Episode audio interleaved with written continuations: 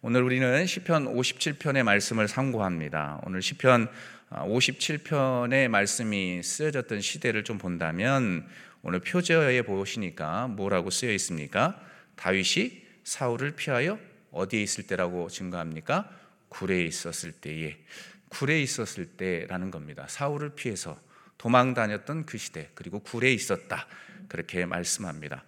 그렇다면 다윗이 사울을 피해서 이렇게 굴에 숨어 있을 때라고 하는데 그러면 구체적으로 다윗이 사울을 피해서 굴에 숨어 있었을 때가 어느 때입니까? 한번 머릿속에 그려 보시겠습니까? 아마도 떠오를 것 같습니까? 떠오를 것 같습니다. 어, 먼저는 어디일까요? 잘 아시는 것처럼 아둘람 굴입니다. 아둘람 굴. 그리고 또 어느 굴입니까? 엥게디 광야에 있을 때 어디 굴이요? 엥게디 굴에 숨어 있었을 때입니다. 예, 먼저 아둘람 굴의 모습을 한번 떠올려 보신다면 어, 그 배경이 3상 22장에 언급이 되어 있습니다. 사무엘상 22장에 보면 어, 다윗이 사울을 피해 도망쳤을 때 아둘람 굴에 숨었을 때에 누가 몰려옵니까? 환란당한 자, 빚진 자, 마음에 원통한 자. 몇 명이 왔다라고 성경에서 증거하죠? 약 400명 가량이었다. 그들이 모여 있었던 곳이 어디였다라고 이야기하는 겁니까? 결론은 아둘람 굴이었다라는 거죠. 그게 첫 번째 굴이에요. 그리고 두 번째 굴은 어디라고 제가 말씀드렸죠? 엥게디 광야에 있었던 엥게디 굴입니다. 아, 잘 아시는 것처럼 아, 사울의 그 억압과 핍박 때문에 도망치다가 절호의 기회이죠.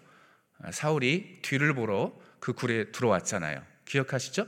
그리고 그 안에 이미 다윗과 그의 추종 세력들을 함께 하고 있었습니다. 절호의 기회이죠. 누구를 죽일 절호의 기회입니까? 사울을 죽일 아주 절호의 기회였습니다. 그런데 그 안에서 아, 사울의 몸만 뱉다, 옷자락만 뱉던 곳, 그곳이 바로 엥게디 굴입니다. 어쨌든 이 두 굴인데, 그럼 이 굴 가운데 어느 시대 때 구체적으로 다윗이 오늘 본문에 말씀을 썼을까라고 질문을 던져봤을 때 정확하게 알 수는 없습니다. 정확하게 알 수는 없죠. 그런데 학자들이 이야기하기를 아둘람 굴보다는 엥게디 굴에 이르는 이 과정들을 사무엘상 22장에서부터 쭉 내용들을 보시면 아, 엥게디 광야에 가는 그 여정의 모습들을 보면은 그 과정이 참으로 비참하거든요. 더 심해져요. 고통이 심해져요. 그러니까 아마도 엥게디 굴에 있을 때 이 시편의 말씀을 기록했다라고 많은 사람들이 이야기합니다. 근데 하여튼 중요한 거는 뭐냐면 핵심적인 포인트는 뭐냐면 다윗이 절체절명의 위기 가운데 있었을 때에 무엇을 썼다? 본문의 말씀을 썼다라는 겁니다. 절체절명의 위기, 생명의 위협 앞에 있을 때에 이 본문의 말씀을 썼다라는 겁니다. 심적으로 고통 가운데 있을 때에 본문을 기록했다는 것이죠. 이제 본문의 말씀으로 한번 시선을 한번 내려볼까요? 본문의 내용을 보시면 아, 크게 세 부분으로 나누어서 볼 수가 있습니다. 1절과 2절 말씀을 보시면 다윗이 위기에 처한 상황 가운데 하나님을 향해 간절하게 아주 간절하게 호소하고 있는 모습이 그려지고 있지요. 1절과 2절 말씀 함께 읽어볼까요? 1절과 2절입니다. 시작. 하나님이여 내게 은혜를 베푸소서 내게 은혜를 베푸소서 내 영혼이 죽게 피하되 주의 날개 그늘 아래에서 이 재앙들이 지나가기까지 피하리이다. 내가 지존하신 하나님께 부르짖으며 곧 나를 위하여 모든 것을 이루시는 하나님께로다. 아멘. 우리가 이게 편하게 읽었지만 다윗이 그 상황 가운데 있었을 때의 모습을 떠올려 보십시오. 도망치는 그 상황 가운데 하나님이여 느껴지시나요? 하나님이여 제발 하나님이여 내게 제발 은혜를 좀 베푸십시오. 내게 은혜를 베풀어 주십시오. 내 영혼이 죽게 피하되 취의 날개 그늘 아래에서 이 재앙들이 좀 지나가기까지 제가 피하겠습니다. 도와주십시오. 하나님은 나를 위하여 모든 것을 이루시는 하나님이십니다. 그러니 제발 도와주십시오. 라고 외쳤던 다윗의 모습을 떠올리게 됩니다. 우리는 그냥 평범하게 읽지만 얼마나 애절하고 간절했을까. 그 모습들을 떠올려 보게 되는 것이죠. 자, 그 모습이 1절과 2절의 모습 속에서 그려지고 있습니다. 그리고 계속해서 두 번째로 보면 3절에서 6절 말씀을 보시면 다윗은 하나님의 인자와 진리를 통해서 위기에서 벗어나게 될 것을 소망과 확신을 가지고 피력하고 있습니다. 여기 보시면 인자는 뭐냐면요. 이, 이 말씀을 본다면 인자하고 진리라는 단어가 나옵니다. 인자는 언약의 신실한 사랑을 이야기합니다. 뭘 얘기한다고요? 언약의 신실한 사랑, 헤세드를 이야기해요. 헤세드, 언약적 사랑. 그리고 진리는 무엇인 줄 아십니까? 진리는 하나님의 신실하심을 나타낸다라는 것이죠. 어쨌든 그것을 의지하면서 위기에게 위기에서 벗어나게 될 것을 소망하면서 확신을 가지고 하나님 앞에 피력하고 있고 호소하고 있는 것이죠. 그 내용이 3절에서 6절에 기록이 되어 있습니다. 그리고 7절에서 11절에서 아, 다윗은 하나님의 구원을 확신한 다윗이 하나님을 높이면서 찬양하고 있습니다. 찬양하고 있는 모습이 그려지고 있습니다. 대표적으로 7절과 9절 말씀 함께 읽어볼까요? 7절과 9절입니다. 함께 읽습니다. 시작. 하나님이여 내 마음이 확정되었고 내 마음이 확정되었사오니 내가 노래하고 내가 찬송하리이다. 내 영광아 깰지어다 비파야 수구마 깰지어다 내가 새벽을 깨우리로다 주여 내가 만민 중에 주께 감사하오며 문 나라 중에서 주를 찬송하리이다 아멘 하나님을 찬양하면서 이 본문의 말씀이 맞춰지고 있습니다. 그러면서 이 새벽에 이 말씀들 통해서 깊이 깊이 있게 좀 상고하고자 하는 것은 어, 다윗이 고난 가운데 있었지 않습니까? 그래서 오늘을 살아가는 우리들, 고난 가운데 있는 우리들이 대처할 수 있는 지혜로운 방법 이 두 가지에 대해서 좀 나누려고 합니다. 첫 번째는 고난과 아픔 가운데 있을 때 어떻게 해야 하느냐? 하나님의 날개 아래 피하는 영혼이 평안을 얻게 됨을 인식하는 것입니다. 하나님의 날개 아래 피하는 영혼이 무엇을 얻게 된다? 평안을 얻게 된다는 것입니다. 1절 말씀 함께 다시 읽어보겠습니다. 1절 말씀입니다. 시작. 하나님이여 내게 은혜를 베푸소서, 내게 은혜를 베푸소서, 내 영혼이 주께로 피하느니 주의 날개 그늘 아래에서 이 재앙들이 지나가기까지 피하리이다. 지나가기까지 피하리이다. 지나기까지 피하리이다. 멋지지 않습니까? 이렇게 호소할 수 있었던 것은 마음에 주께서 주시는 평안이 있었기 때문 아니겠습니까? 서두에서도 언급했지만 본문이 어떤 때 쓰여졌다라고 했습니까? 다윗이 사울을 피해서 굴 속에 숨어 있었을 때라는 것입니다. 여기서 그가 숨어 있을 땐 굴이라는 것은 제가 어느 때라고 말씀드렸습니까? 아둘람굴 그리고 엔게디 굴. 그 가운데 아마도 엔게디 굴에 있었을 그 상황 가운데 이 본문의 말씀이 쓰여졌을 것이다 라고 말씀을 드렸습니다.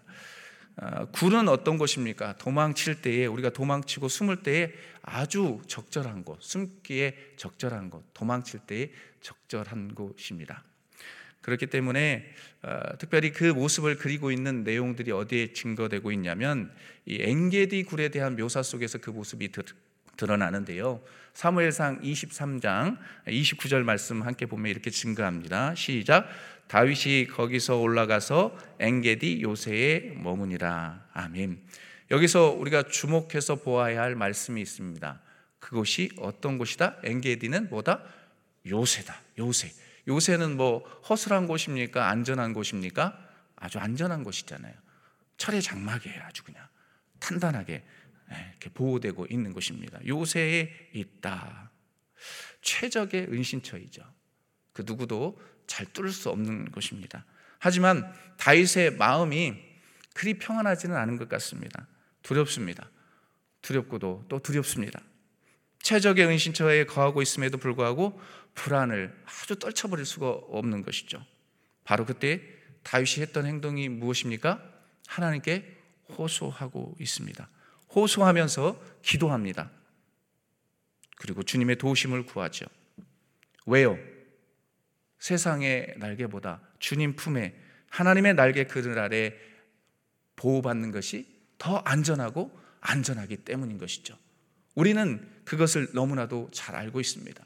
우리가 고통스러워하고 또 아파할 때 세상이 아니라 하나님의 날개 그늘 아래 피하는 존재가 하나님 앞에 평안함을 받고 또 그 위기적 상황들을 이기게 된다는 것 너무나도 잘 알고 있는 것 아니겠습니까? 더불어서 한 걸음 더 나아가서 다윗이 무엇이라고 고백하는 줄 아십니까? 2절 말씀 보면 2절 말씀 한번 다시 읽어볼까요? 2절입니다. 2절 시작.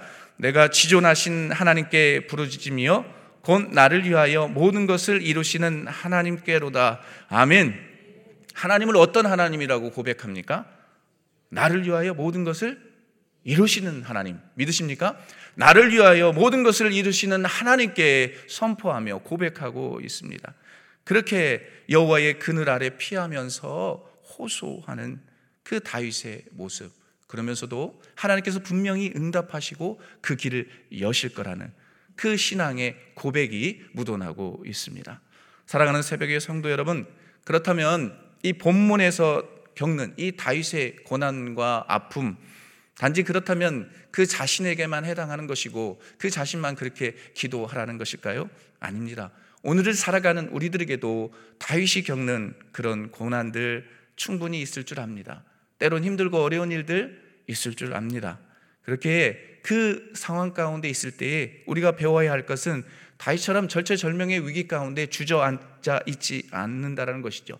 하나님 앞에 철저하게 부르짖는데 어떻게 부르짖느냐가 중요하죠. 어디에 피하라? 여호와의 날개 아래.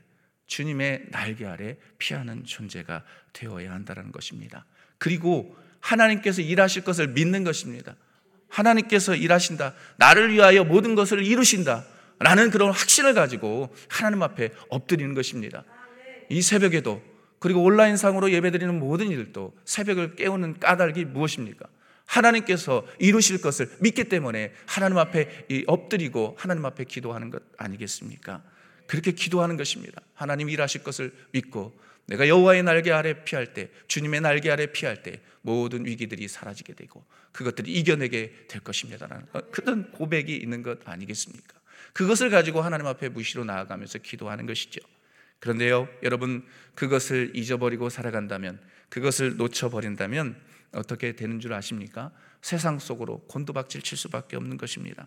마치 룻기 1장에 등장하는 엘리멜렉의 가족처럼 말입니다. 여러분 룻기의 말씀 잘 기억하시죠? 룻기 1장의 말씀 한번 그려보시면 룻기 1장의 말씀 어떻습니까? 베들레헴 땅에 무엇이 들었다라고 성경에서 증거합니까? 흉년이 들었습니다. 자, 흉년이 들었으면 그 현장에서 이겨내야 하는 것이잖아요. 아닌가요? 그 현장에서 도망쳐야 되나요? 흉년이 들었으면 그 현장에서 하나님 앞에 엎드려야 되고 엎드려야만 하는 것이죠. 그런데 그 모습이 없어요. 엘리멜렉의 가정은 그저 좋은 곳으로 피했습니다. 어디로요? 모압 지방으로. 그러니까 다시 이야기하면 세상의 날개 아래 피하려고 모압으로 내려간 거예요. 이해하시죠? 공감하시죠? 그런데 그에 대한 결국이 어떻습니까? 모압 지방에 내려갔지만 결국에 어, 고향에서 죽지 않고 타지에서 돌아가신다라는 거, 죽는다는 것만큼 또 아픈 것은 없을 것 같습니다. 얼마나 마음 아플까요? 그곳에서 모압 지방에서 어떻게 돼요? 죽잖아요. 엘리멜렉도 죽고 두 아들도 죽습니다. 그죠? 피하려고 해서 어디로 피해서요? 세상에 날개 아래 피해 버렸기 때문입니다. 믿는 사람이었다면 그곳에 여호와의 날개 아래 피하면서 하나님의 뜻을 구해야만 했을 엘리멜렉의 모습을 어, 떠올려 보게 됩니다. 그런데 또 반전이죠. 하나님께서는 나오미와 그 어, 며느리 룻을 통해서 하나님의 역사를 이루어 가시는 것을 봅니다. 여호와의 날개 그늘 아래 피하려고 온 이들을 통해서 하나님께서 가족을 회복시키시고 이스라엘 민족의 역사들을 회복시키시는 것을 봅니다. 그러므로 저와 여러분들이 잊지 말 것은 무엇입니까? 어떠한 순간, 어떤 위기적 상황 가운데 있을 때에도 그것을 피하려고 하지 말아야 한다는 것입니다. 피하지 마시고 맞닥뜨리십시오. 그리고 하나님의 날개 아래 하나님 내 염려, 근심, 걱정 다 맡기며 나아가오니 주님 해결해 주십시오. 아니 하나님께서 일하실 줄 믿습니다. 그렇게 되면 우리 내면에 평안이 오실 것이고 그 평안을 통해서 하나님이 일하시는 것을 묵도하게 될 것입니다. 부디 이 새벽에 기도하는 모든 이들에게 그런 하나님의 역사가 임하길 주님의 이름으로 간절히 축복합니다. 어디 아래 피하자? 주님의 날개 아래 주께서 주시는 평안이 임합니다. 그것을 증가하는 말씀이 시편 91편 9절과 10절에도 기록이 되어 있습니다. 함께 마음을 담아 읽습니다. 시편 91편 9절과 10절입니다. 시작. 내가 말하기를 여호와는 나의 피난처시라 하고 지존자를 너의 거처로 삼았으므로 화가 내게 미치지 못하며 재앙이 내 장막에 가까이 오지 못하리니 아멘. 아멘이시죠? 내가 말하기를 여호와는 나의 피난처시라 하고 지존자를 나의 거처로 삼았으니 그죠? 화가 내게 미치지 못하며 재앙이 내 장막에 가까이 오지 못한다. 그 말씀들을 기억하시며 언제나 언제나 주님 품에 주님의 날개 아래 거하는 거룩한 하나님의 백성 되시길 주님의 이름으로 간절히 다시금 축복합니다. 자, 두 번째로 얻게 되는 교훈 아, 고난 가운데 철저절명의 위기 가운데 대처하는 방법 두 번째는 예, 찬양인 것입니다. 찬양. 찬양은 슬픔과 자겨, 어, 어, 좌절을 그러니까 슬픔과 좌절을 이겨내는 원동력이 된다는 것입니다. 잘 알고 있습니다. 찬양의 위대한 능력을 말이죠. 표준 세 번역으로 사절 말씀 함께 읽습니다. 사절입니다. 사절 시작.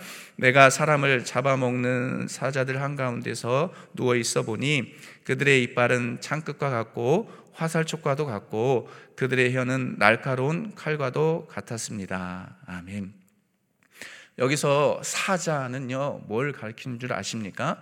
다윗을 죽이려고 숨어 있는 사울의 군사들을 이야기합니다. 그들을 걸어서 사자라고 하고 칼, 창, 또 화살촉은 다윗을 향한 사울의 잔인한 행동을 가리킵니다. 분명히 그렇기 때문에 이와 같은 말씀을 통해서 우리가 지금 알 수 있는 것은 무엇입니까? 지금 다윗은 사울로 인해서 아, 죽음의 위기에 처해 있음을 분명히 알 수 있게 하지요. 그로 인해 매우 매우 큰 고통과 아픔 가운데 있습니다. 큰 불안 가운데 사로잡혀 있습니다. 그런데 그는 그런 이러한 상황 속에서 이런 어떤 불안, 공포, 슬픔, 좌절의 노예가 되지 않았습니다. 오히려 무엇을 바라보고 있습니까? 여호와 하나님만을 바라보고 있습니다. 왜요? 그분이 일하실 것이길 확신했기 때문에 하나님께서 일하실 것을 확신했기 때문에 그분을 바라보고 의지합니다. 그리고 그 내면에 꿈틀꿈틀 되잖아요. 사실은 로마서의 말씀처럼 우리 내, 내면에는 두 마음이 있다라고 이야기하잖아요. 사도 바울이 이야기할 때도 내면에 꿈틀꿈틀 돼요. 한편으로는 하나님께서 일하실 것을 믿지만 또 한편으로는 왠지 모르게 두려움이 엄습할 때가 있잖아요. 그렇지 않습니까? 그럴 거예요. 근데 그러한 마음들을 몰아내고 있는 다윗의 모습을 봅니다. 무엇을 통해서 말입니까? 찬양을 통해서 말입니다. 찬양을 통해서 그것을 밀어붙이고 있습니다. 5절 말씀 함께 읽겠습니다. 현대인의 성공으로 읽습니다. 화면 띄워주시면 시작. 하나님이시여 주의 위대하심을 하늘에 보이시고 주의 영광을 온 세계에 나타내소서라고 하면서 찬양하고 있습니다. 오늘 시편의 말씀을 보면 우리가 잘 아는 찬양들이 많이 등장하지요. 자, 그런 내용들이 등장해요. 그렇습니다. 다윗은 그가 처한 환경 가운데 슬픔을 이겨낼 수 있고 또 그 좌절을 이겨낼 수 있는 방편으로 하나님을 찬양하고 있습니다. 찬양. 여러분 찬양이 무엇입니까? 찬양은 곡조 붙은 네, 곡조 붙은 기도다라는 것 아십니다. 다 알고 계시잖아요. 찬양에는 능력이 있습니다. 찬양을 통해 그 내면에 요동치는 불안과 공포, 슬픔, 좌절을 완전히 몰아내고 있는 것이죠. 이것이 바로 찬양의 능력입니다. 그를 통해서 내면의 평안이 임하는데 그런데 이뿐만 아니라 찬양은 음, 어떤 또 능력이 있느냐? 더 큰 능력이 있습니다. 내면의 문제뿐 아니라 더 큰 능력. 그 능력은 뭐냐면 찬양을 통해 우리의 삶의 외적인 장애물들도 몰아붙이게 되고 그것들을 뛰어넘게 되고 승리할 수 있게 되는 그 원동력이 된다는 것입니다. 무엇이요? 찬양이 말입니다. 그것을 증거해 주는 말씀이 사도행전 16장에 기록이 되어 있습니다. 아시죠? 어떤 말씀입니까? 바울과 신라가 갇혀 있잖아요. 빌립보에서 전도하다가 아, 귀신 들렸던 그 여종을 치료해 준 일로 인해서 아, 감옥에 억울하게 갇히게 되고 두들겨 맞게 되고 착고에 묶여서 깊은 옥에 어떻게 됩니까? 잠겨지게 되잖아요. 그곳에 감옥에 들어가게 되는 것을 알 수 있습니다. 그러나 그들은 그곳에서 좌절했나요? 좌절하지 않았습니다. 사실은 보편적이지는 않은 것 같습니다. 사실 감옥에 들어가면 보편적으로 가슴 아파하고 슬퍼해야 되는 것 아닙니까? 근데 그 안에서 찬양을 하고 있고 하나님을 높이고 있습니다. 그리고 기도합니다. 그러자 어떻게 일어납니까? 큰 지진이 일어났다라고 이야기해요. 외적인 부분이 그렇게 등장하는 거예요. 찬양할 때 외적인 장애물들이 거쳐지는 그 모습이 그 본문 속에 예, 빌립보서 사도행전 16장에 기록이 되어 있습니다. 빌립보 옥문에 갇혔을 때 큰 지진이 일어났습니다. 외적인 장애물. 그래서 그것을 통해서 어, 문이 열리고요. 착고가 풀려지고요. 매였던 것들이 다 풀어지게 되는 그런 경험을 했습니다. 누가 말입니까? 바울과 신라가 말입니다. 여러분 단지 이것은 단지 바울과 신라의 내면적 변화가 아니었습니다. 그들의 찬양은 옥터를 움직였고요. 문을 열었고요. 모든 착구가 풀리게 했던 것입니다.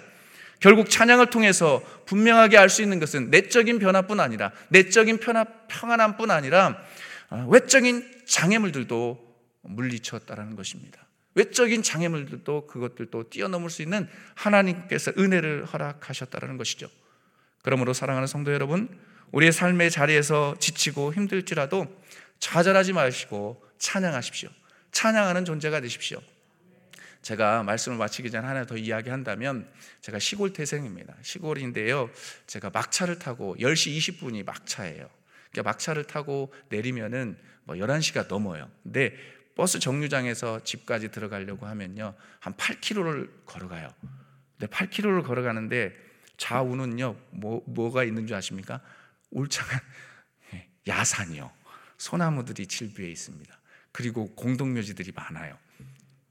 그 어린 시절에 근데 걸어갈 때 두려웠을까요? 안 두려웠을까요? 두려웠어요. 너무 괴로웠어요. 근데 어느덧 찬양을 하고 있으면 내가 어디에 가 있는 줄 아십니까? 집에 와 있어요. 할렐루야. 그게 뭐냐면 찬양을 통해 그 두려움을 이겨내지만 그게 외적인 표징이 되는 거예요. 장애물들이 이겨내는 축복의 통로가 되는 것입니다. 무엇이 말입니까? 찬양이 말입니다. 괴로울 때 주님의 얼굴 보라. 괴로울 때 주님의 얼굴 보라. 그렇게 찬양하잖아요. 새벽에 마음껏 찬양하며 하나님 앞에 나아갈 때 하나님께서 찬양을 통해 우리의 내면의 그런 어떤 평화뿐 아니라 외적인 그런 어떤 장애물들도 뛰어넘게 하시고 그것들을 어, 뚫고 지나가게 하는 그런 축복의 은혜들을 경험케 하실 것입니다. 그 은혜들을 기대하면서 오늘도 살아가시고 평생의 삶 가운데 하나님을 찬양하는 일을 게으리하지 않고 더욱더 열심을 내는 거룩한 하나님의 백성들 되시길 주님의 이름으로 간절히 축복합니다. 우리 이 시간 기도할 때에 오늘 주신 말씀을 품고 기도합시다. 아, 오늘 말씀 가운데 한 말씀만 붙잡으십시오. 주의 날개 그늘 아래 피하는 자들 하나님 결코 외면하지 아니하시고 모든 것들을 이기게 하십니다. 그리고 오늘 다윗이 고백했던 것처럼 나를 위하여 모든 것을 이루시는 하나님이십니다. 우리 자신을 위해서 모든 것을 이루시는 그 하나님이 동행하십니다. 그 하나님의 위대하신 능력을 믿고 매일의 삶 속에서 곡조 붙은 기도, 찬양하는 일을 게으리하지 않게 해주시라고 기도합시다. 더불어서 기도할 때에 내일 있을 국민 집회 가운데 주여 여호와의 영이 거하게 하시고 거룩한 성회가 되게 하여 주옵소서. 하나님 안전사고 없게 하시고 하나님 축복의 시간, 은혜의 시간 될 수 있도록 주여 모든 환경들을 붙잡아 주시라고 이 시간 주여 한번 외치고 기도합니다. 주여 하나님 아버지 하나님 아버지 오늘 시편 57편의 말씀을 통해 우리의 삶을 점검합니다. 다윗의 모습을 보면은 그 고통과 아픔 속에서도 철저하게 하나님을 의지했던 그 다윗의 모습을 봅니다. 하나님 아버지 그 다윗의 그 신앙의 모습들을 본받습니다. 하나님 두렵고 떨릴 때그 가운데 좌절하지 않고 하나님 앞에 호소했습니다. 하나님이여 내게 은혜를 베푸소서 내게 은혜를 베푸소서 내 영혼이 하나님 아버지 죽게 피합니다. 주여 주여 도와주십시오. 지나가기 지나가기까지 하나님 아버지 하나님 도와주십시오라고 기도했던 그 하나님의 모습들을 떠올려 봅니다. 하나님 우리의 마음 가운데서도 그런 마음 있게 하여 주옵소서. 고통과 아픔의 자리에 있을 때 주의 날개 그늘 아래 피하게 해 주옵소서. 세상의 날개 아래가 아닙니다. 여호와의 날개 아래 여호와의 아래 하나님 피하는 거룩한 존재가 될 때에 하나님이 일하심을 묵도하게 하여 주옵소서. 나를 위하여 일하시는 하나님 나를 위하여 모든 것을 이루시는 하나님 그 하나님의 은혜를 기대합니다. 우리의 입술에 통해서 하나님을 찬양하게 하십니다. 하나님 찬양은 곡조 붙은 기도라고 하셨사오니 찬양의 능력을 통해서 하나님의 은혜를 경험케 하시고 하나님 외적인 장애물들도 해결되는 그런 하나님의 역사가 임할 수 있도록 주여 주여 도와주십시오. 우리의 마음에 그런 은혜들이 임하게 하여 주시기를 원합니다 성령이여 함께하여 주옵소서. 오 하나님 함께하여 주옵소서. 하나님 국민 집회 가운데도 거룩한 성령의 영이 함께하심으로 하나님 은혜의 성에 되게 하시옵소서. 하나님 안전사고 없게 하시고 하나님 많은 사람들 함께 기도하며 나아갈 때 하나님 이 땅의 어둠의 권세들이 떠나가게 하여 주옵소서. 그런 역사들의 은혜들을 묵도하게 하여 주옵소서. 주님 역사하여 주옵소서.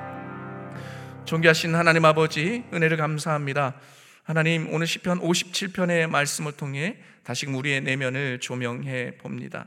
하나님 때론 인생길 고단한 인생길입니다. 힘들고 어려운 인생길 살아가는 우리 그 현장 속에서 우리가 다윗처럼 기도하게 하여 주옵소서. 하나님이여 내게 은혜를 베푸소서. 내게 은혜를 베푸소서라고 간절함을 가지고 외치며 하나님 주의 날개 그늘 아래 피합니다. 이 재앙들이 지나가기까지 지나가기까지 하나님 피하오니 주여 도와주십시오라고 선포할 때 모든 앞길의 어려움들이 열리게 하여 주옵소서. 그런 은혜들을 기대하면서 늘 깨어서 하나님을 높이며 또 찬양하는 찬양의 도구로 쓰임 받는 우리 모두가 되게 하여 주옵소서. 찬양에는 위대한 능력이 있는 것을 알고 살아갑니다. 우리의 삶 속에서 찬양이 우리 입 속에서 찬양이 끊이지 않는 거룩한 하나님의 백성들 되기를 원하옵고 존귀하신 예수님의 이름으로 기도하옵나이다. 아멘. 주여 주여 주여. 하나님 아버지 이 새벽에 하나님 주님 앞에 호소합니다. 주여 하나님 우리를 불쌍히 여기시고 하나님 우리를 붙잡아 주십시오. 우리 내면 깊숙이 더 깊숙이 더 깊은 물가로 주님 바라보며 나아가오니 주님 일하시옵소서. 주님 말씀하시옵소서. 주님 붙잡아 주십시오. 주님 성령의 은혜로 이끌어 주십시오 하나님 역사하여 주옵소서.